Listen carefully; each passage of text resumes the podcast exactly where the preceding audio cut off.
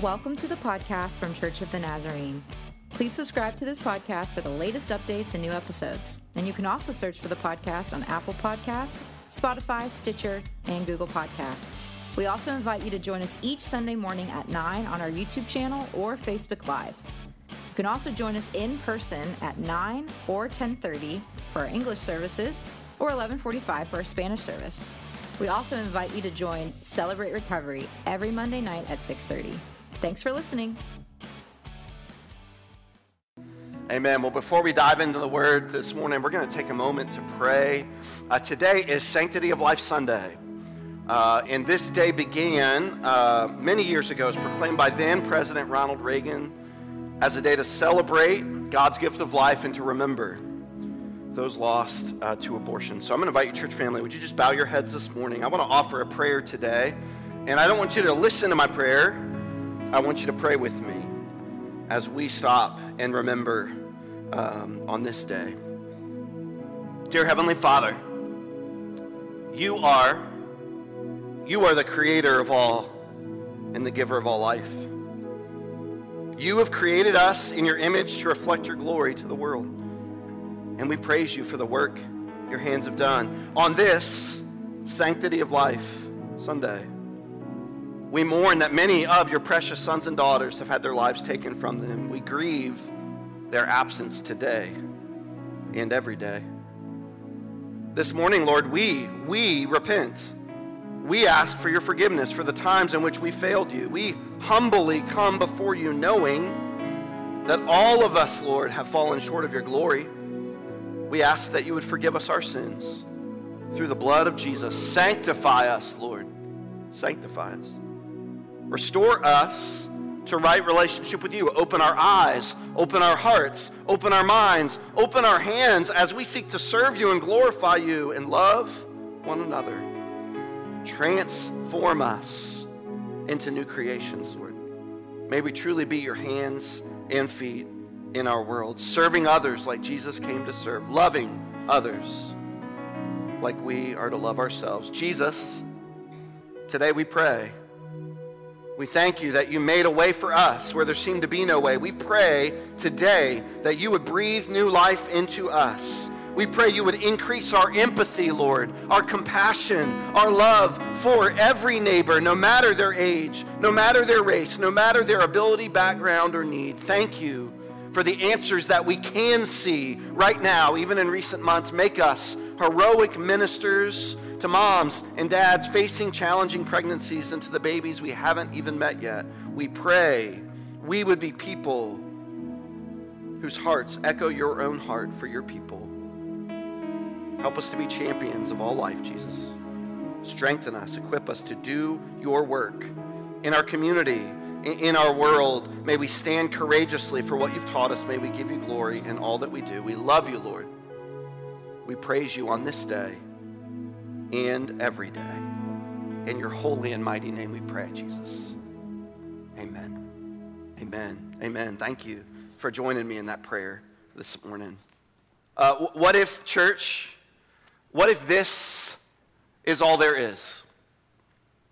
What we can see, what we can touch, what we can hold, what we can achieve, what we can buy. What if this is all, all that there is? You, you live the best life you can with the time that you have, the memories, the friendships, the joys of life. Yes, they're great, but then that's it.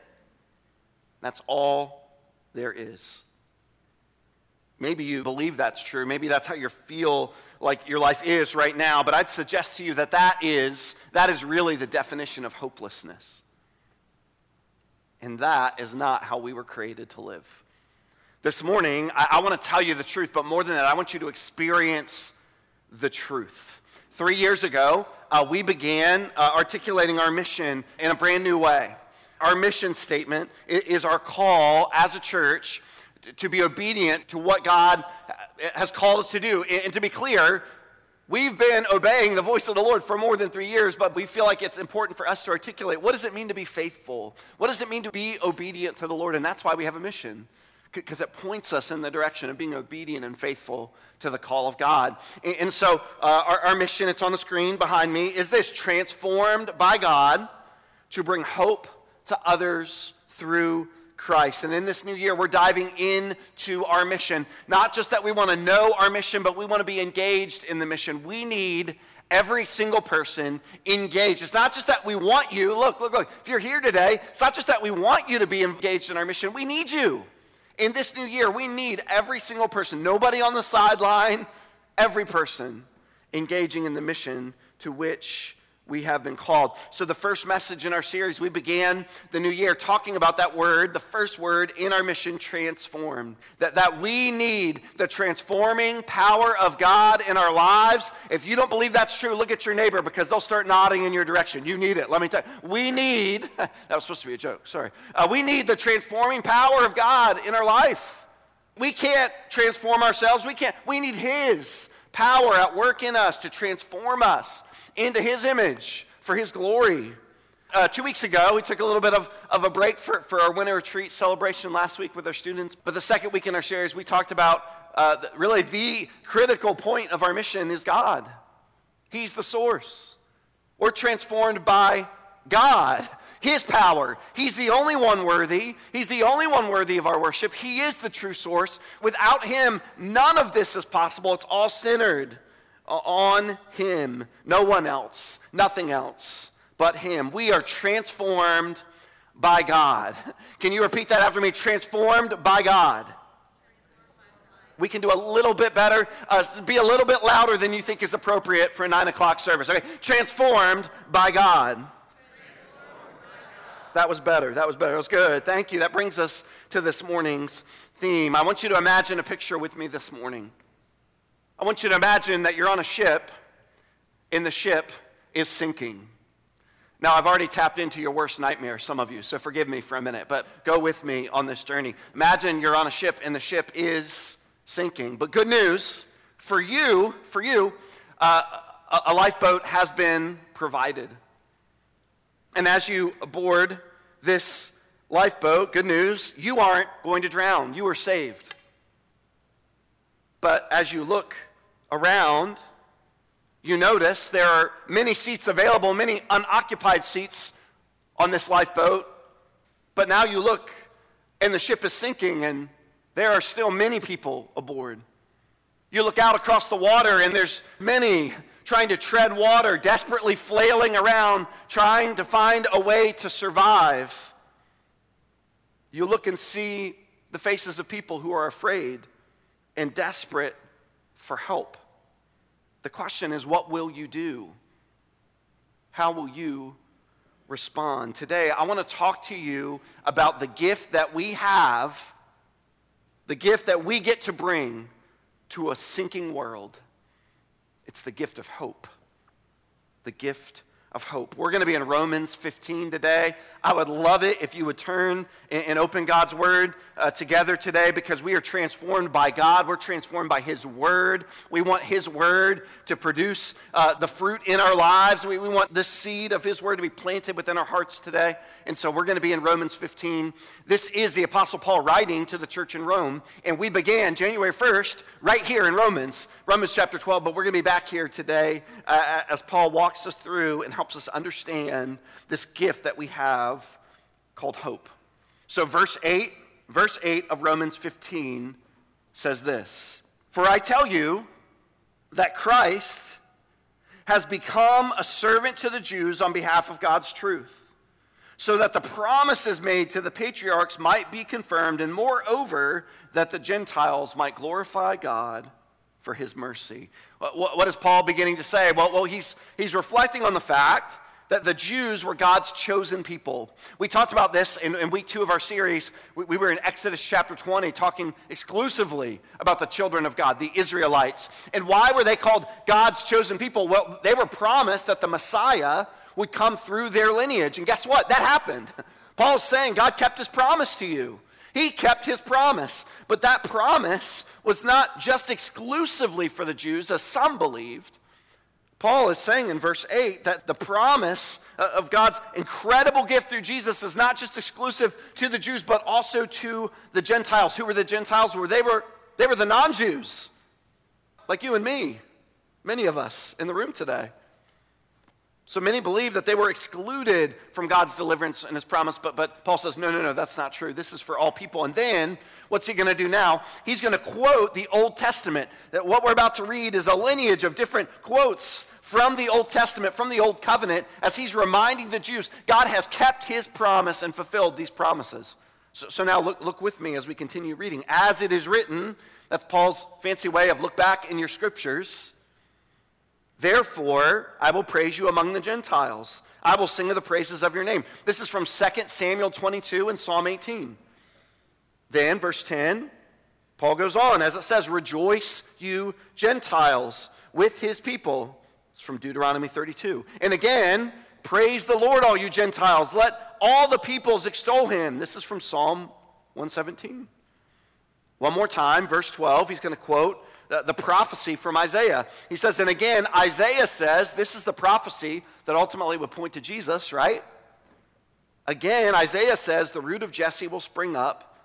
The one who will rise will rule over the nations. In him, the Gentiles will hope. And I want you to pay specific attention to these last words. It's not Paul's words. He's reminding us the prophet the prophet Isaiah declared these words generations before Jesus would ever come. But look at these last words with me, and in the next slide, I've underlined it. In him, the Gentiles will hope. Paul points us back to the prophet Isaiah because Isaiah points us to hope. These promises throughout the Old Testament were not just for the Jews, but for the Gentiles. Because of the Messiah, because of the promised Jesus, there is hope for all people. And this is a beautiful prelude to get us to Romans 15, verse 13. If you need a verse in, in this new year to challenge you, to encourage you, to inspire you, uh, if you're praying that the Lord would use a verse, I'm going to I'm going to invite you on the journey with me, Romans 15, verse 13.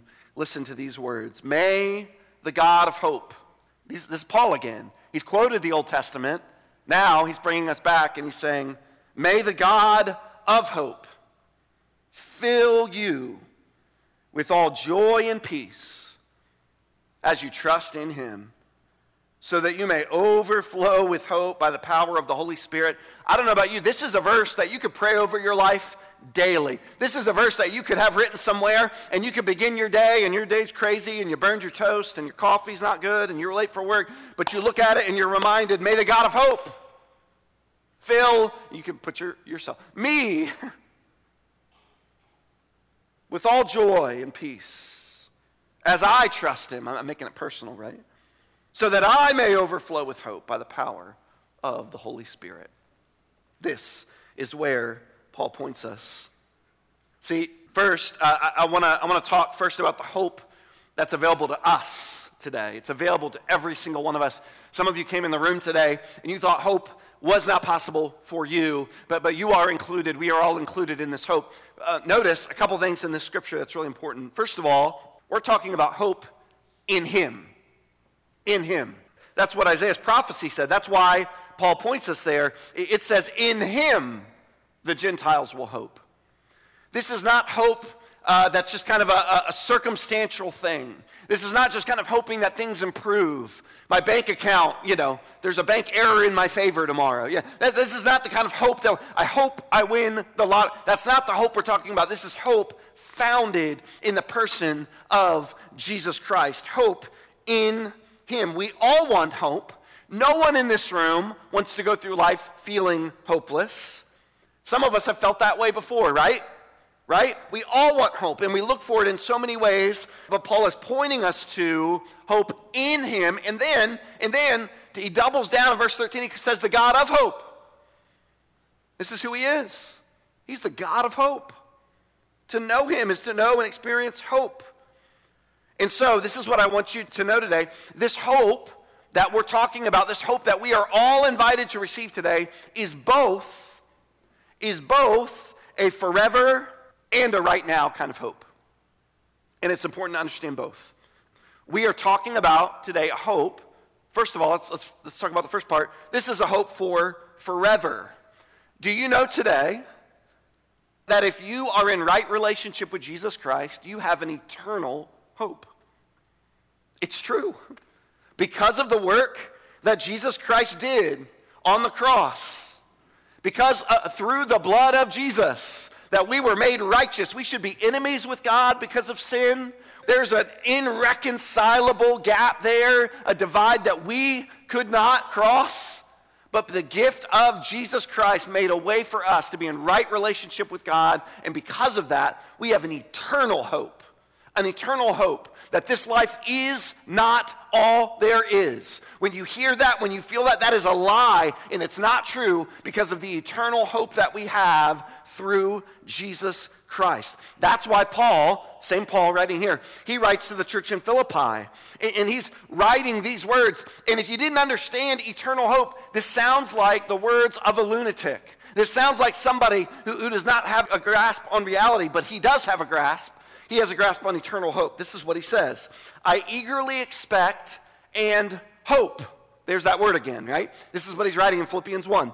I eagerly expect and hope that I will in no way be ashamed, but I will have complete boldness, so that now, as always, Christ will be exalted in my body, whether by life or by death. Then he says this For me to live is Christ, and to die is gain. Now, that sounds like an absolute crazy person, except Paul understood the eternal hope that he had. Paul understood this is not all there is for me. So if I'm living, man, that's great. But if I'm dying, hey, I'm good with that because I'm with Jesus. I have an eternal hope. And so there's nothing happening here that far outweighs that. And I want you to know that. I don't want you to know it. I want you to believe it. I want you to build your life on the foundation of that because whatever you're going through today, when you compare it to an eternal hope, it ain't that big. It's not, because we have an eternal hope, but, but it's more than that. Paul is not just confident in this eternal hope of heaven, he's also confident in the hope that we have right now. This is not just a buckle down, get through, we've got to survive. I know it feels like that in this world. But Paul is declaring that there is hope today. Don't take my word for it. Look again in verse 13. What does he say? May the God of hope fill you with all joy and peace as you trust in him. In other words, as you trust in him now. Not just as you trust in him for eternity, not just as you trust in him that one day when he calls you home to be with him and you get to go and be with him in heaven. That's beautiful.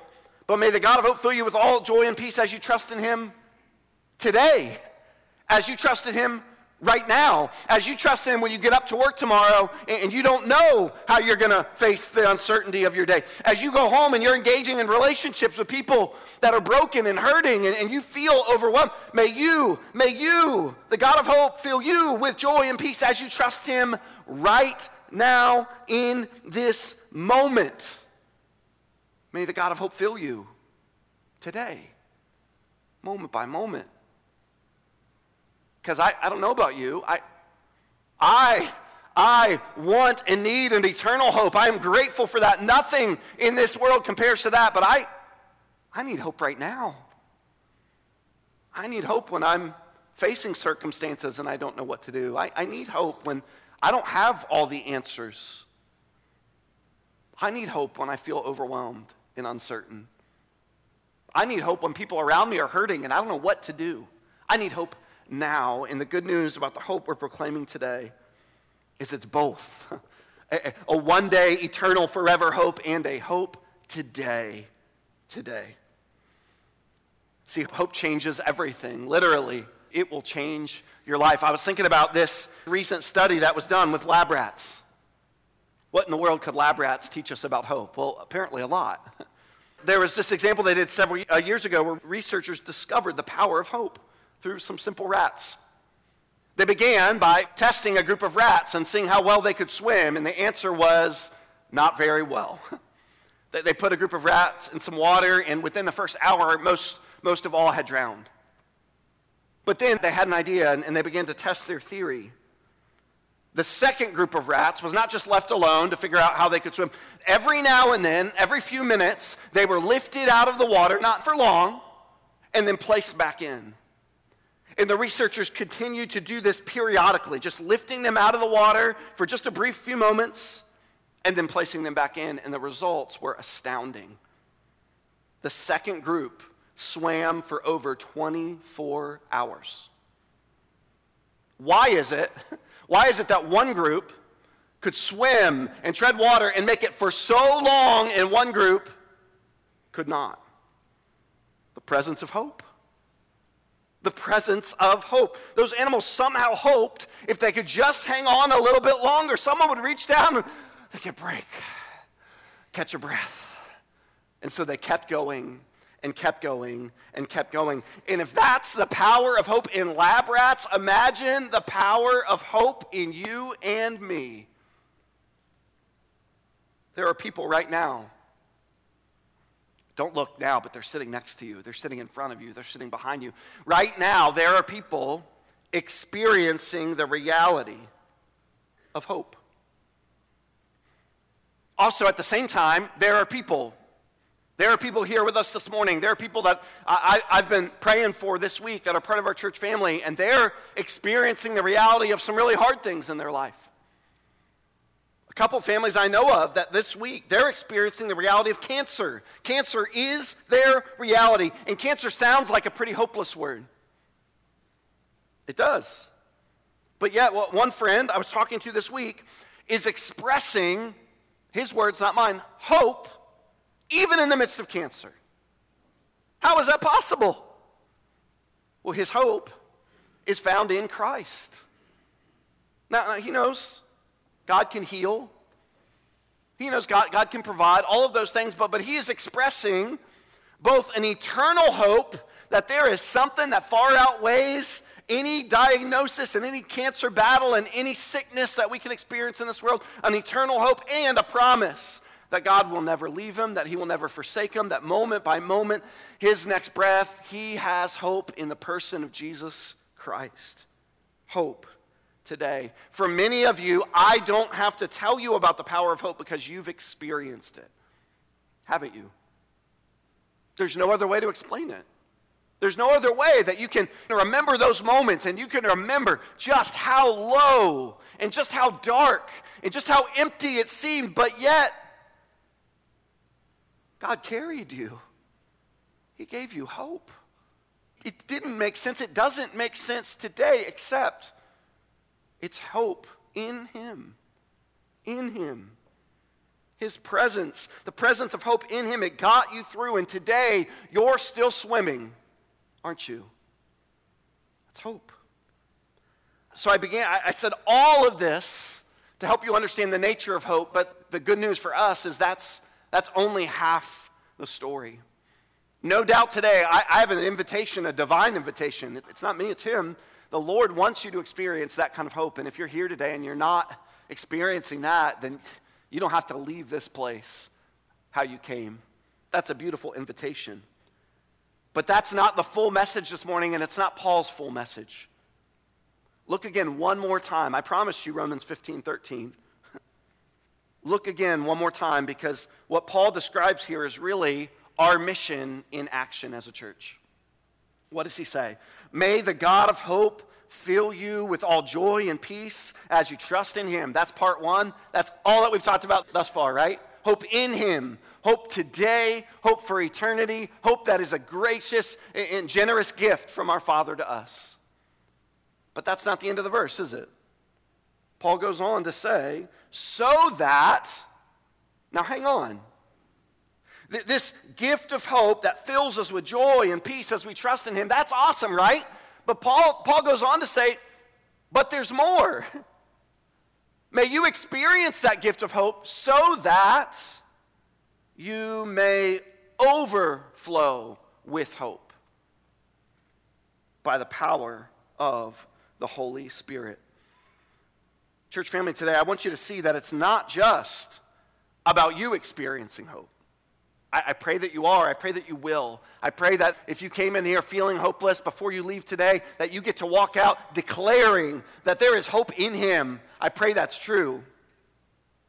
But it's not just that you and I get to experience hope, but we are called to share that hope with others.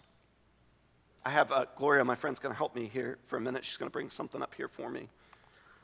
Because I, I, want you to visualize this, and I, I like to visualize things. I told her she doesn't have to sing and she doesn't have to get up on stage, but she does have to hand me a bowl of water. So thank you. Oh, and she brought Rick too. Thanks, guys. Give them a hand. Isn't that what you do when people come up and help you? Okay. If I was a magician performing and somebody brought me something, I would have you cheer. So that's what I did. All right, I, I brought some, uh, some objects with me. I'm going to put my notes here so I don't short circuit my iPad uh, this morning and baptize it. I want you to imagine with me, and this is just because I'm going to spill. I want you to imagine with me uh, Romans 15 13 and, and what Paul's talking about here. Because he's talking about hope that, that we experience hope in Him, and then that hope overflows. And do you know that Greek word for overflows is not just this idea of a little bit of, it, it is this idea of spilling over, that it's so saturated and so filled that it spills over. So I want you to imagine this morning a couple things, so bear with me. I want you to imagine this morning that this is you. You are this sponge, okay? In fact, uh, to make it as easy as possible, um, I, I, put eyes on the sponge, but one eye just fell off. So we're going to just pretend like, I don't know if that's creepy or weird, but visualize with me. Uh, this is you. I'll fix the other eye before the next service. Don't tell them. Don't give it away, okay? I want you to imagine this is you. That's going to distract me. So I'm going to do this. Okay. Imagine, though, with me, this is you. I asked my kids, uh, they thought the eyes were cool. I asked them what we should name the sponge. They said we should name it Bob. I wondered, why in the world would you name a sponge Bob? Some of you get it, some of you don't. Just, um, it's okay. I'll be here all week. Um, all right, this is you. Bear with me for a minute, okay? I, I, w- I want us to see and visualize what Paul's talking about here in Romans 15 13. So he's saying that we would experience hope in him and that the hope that we experience would overflow. Now, do you think Paul, when he's talking about overflow, do you think the connotation he's giving here is like this? That we experience some hope. And maybe that's, that could describe how some of us kind of live our lives. We want just a little dash of hope, just a little. Not so much that it really drastically impacts our life not so much that it causes us to have to live differently or just a little bit. Maybe we show up to church when we can, when it works out on our schedule. Maybe we don't join a group because that's crazy. We don't want to do any of that. So we just, just a little dash. Is that the kind of hope that Paul, hope that overflows? Is this overflowing hope? Not really. All right, bear with me. You think Paul is talking about uh, like this? Like, like this now, now maybe this kind of looks and describes like some of us. It's, it's not a mist, it's just a little bit, a little bit of hope. Maybe you, maybe you read your Bible just a little bit, you know, not too much, don't have time for that. Maybe you pray just a little bit. It's good, it fills you up, gives you a little feeling inside. But, but that's it, just a, just a tiny little splash of hope. Maybe that's kind of what your spiritual journey looks like. Just a tiny little bit. And every now and then a little drop or two comes out. But most of the time it's just enough to fill you up and you're feeling good. But that's all it does. Is that what Paul is describing when he talks about overflowing hope? I don't think you have to be an expert on Greek to understand that when Paul is speaking of overflowing hope, he's not talking about this, this misting or this tiny little bit, right? He, he's talking about this. He, he is saying, the eye is floating in the water, it's distracting me. He's talking about that we experience the hope of Jesus in such a dramatic way that it is poured out into our lives in, sorry about that, in such a powerful way that we cannot help but ooze out. We can't hope. It's not just a matter of when we're squeezed. Oh, when we're squeezed, it comes out it's not even when we're squeezed, that we're living our, I need a bigger bowl for the next service, right? When we are living our lives moment by moment, His hope is poured out into us so much that it overflows. So that when I'm going into my workplace tomorrow, there is hope spilling out of me. So when I'm driving home today and I'm looking across the street, the neighbors that drive me, there's hope spilling out of me, that there's compassion, that there's empathy, that I am moved and compelled to care about people that I normally wouldn't care. Why? Because the hope is pouring out of me, it is overflowing in my life. This is the picture that the Apostle Paul wants us to have. Not just a hope like this, a hope that we get to experience and, ooh, that feels good. But it doesn't change our life, it doesn't impact those around us. We don't ever share it with anyone else, it never drips out of us. Not even a hope that's just little dashes at a time on a Sunday morning or a little bit, yeah, that was nice. But we largely keep it for ourselves. No, a hope that overflows. It pours out of us so much that it gets the stage wet. It's all over the table, right? It's hope you can't contain because it's overflowing hope. That is the image that the Apostle Paul wants us to have as we look at this idea of hope. It's hope that we can't contain. It's hope when, when a sponge is fully saturated, you can't hold it in anymore. It's dripping everywhere. That's the picture that I want you to have. That's the picture that our mission calls us to. That we are transformed by God to bring hope to others. We have been so transformed by the power of God in our lives that we are dripping, we are overflowing with hope, that we have experienced the powerful hope in such a way that it is dripping out of us into every person that we meet. That's the mission.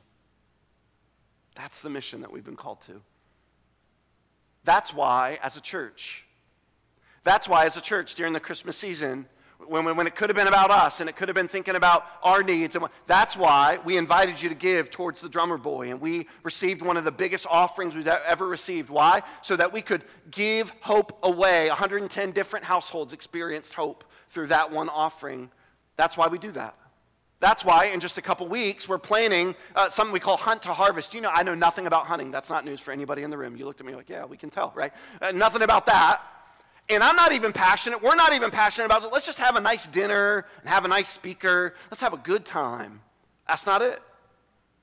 We want people in our community to experience hope, right? So we're hosting an event and we're inviting people in, people that would never maybe step foot in a church otherwise, to come and hear about the hope of Jesus. That's why we do things like that.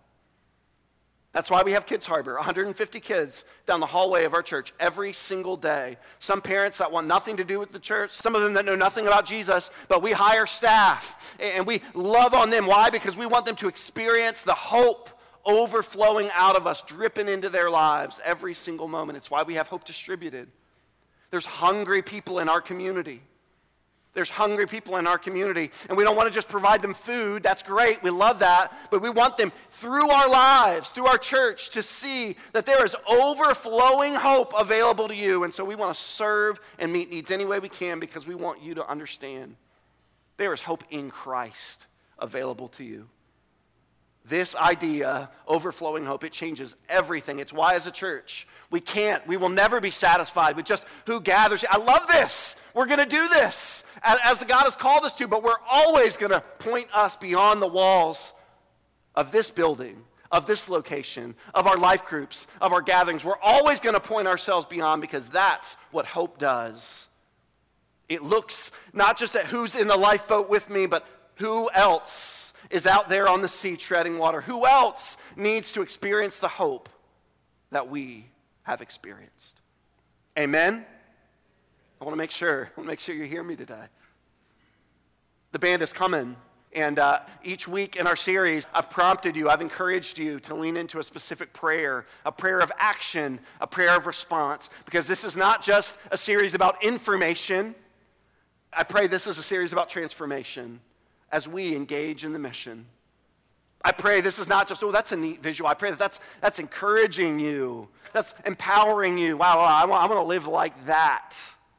And so you'll see the prayer uh, on the screen. I don't want to get my notes back out because I'll mess up my iPad, but this is the prayer for us today. And I want to invite you to place this prayer over the grid of your life. That, that today, whether, whether you are struggling to experience hope in your life or whether your life looks a lot like this, just a misting of hope that never pours out, that never impacts anyone else but yourself, today I want you to lean into this prayer God, fill me with your hope. For some of us, we could stop right there because maybe you don't know that you've experienced the hope of Jesus. And that, that first part of the prayer is powerful. God, fill me with your hope. So it overflows into the hearts of those you send to me. Do you know what's true? We're called to go, and we believe in that. But do you know what's also true? As you pray and as you seek the Lord, He's going to send people to you that need hope. Think about that. You know what excites me about that? Because I really want the living hope of Jesus present in my kids' schools. But you know what's really cool? God uses my kids and uses some faculty and teachers and staff who embody the hope of Jesus, and He sends them into those schools. And as they go, that overflowing hope, God's going to send people to them. He's going to put people in their life that need to experience that in your workplaces, in your schools, in your communities. The Lord's going to send people to you that need hope. And today, your prayer and my prayer is God, would you fill me with hope so much that it spills out of me? My youth pastor growing up, he would talk about oozing Jesus. It always made me cringe a little bit. It sounds kind of gross. But that's what he's talking about. That I would experience the hope of Jesus in such a powerful way, he would ooze out of me. People come into contact with me, they're coming into contact with real hope. We're going to sing a, a, final song and, and spend some time in prayer.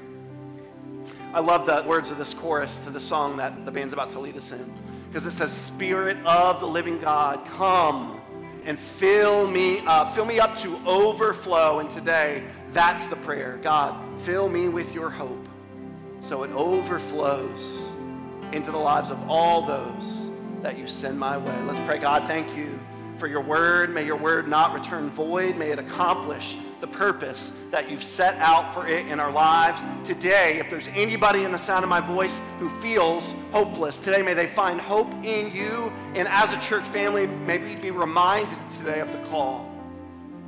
That we would be so filled with hope that it would overflow into the hearts and lives of every person you send our way. We love you and we need you, Lord. In Jesus' name we pray. Amen.